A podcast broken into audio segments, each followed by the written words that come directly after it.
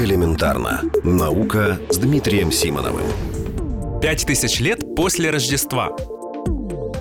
Итальянские исследователи нашли на потолке одной из пещер в Египте необычный рисунок, по их мнению, изображающий сцену Рождества. Находка в пещере родителей, так ее назвали, была сделана еще в 2005 году, но широкая публика узнала о ней только сейчас.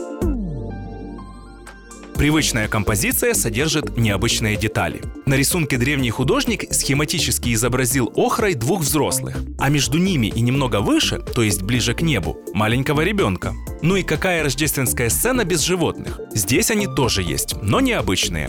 Первое – лев без головы. Это мифическое существо, которое можно увидеть и на других наскальных изображениях в этом регионе. Второе – обезьяна, возможно, бабуин. И самое интересное – круглый объект сверху справа, то есть на востоке. Его можно считать вифлеемской звездой, если действительно на этом рисунке изображена сцена Рождества. Вроде все сходится, кроме одной важной детали. Нарисована она за 3000 лет до нашей эры. С одной стороны, не секрет, что христианство со многими его образами не появилось на ровном месте 2000 лет назад. Многие сюжеты пришли из того самого Древнего Египта. С другой стороны, до сих пор никто не находил изображения сцены Рождества, выполненной до начала нашей эры.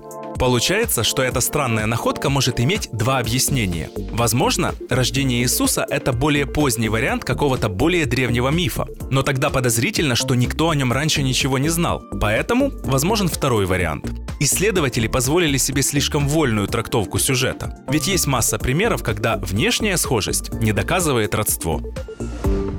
Элементарно. Наука. Ежедневно в эфире вестей.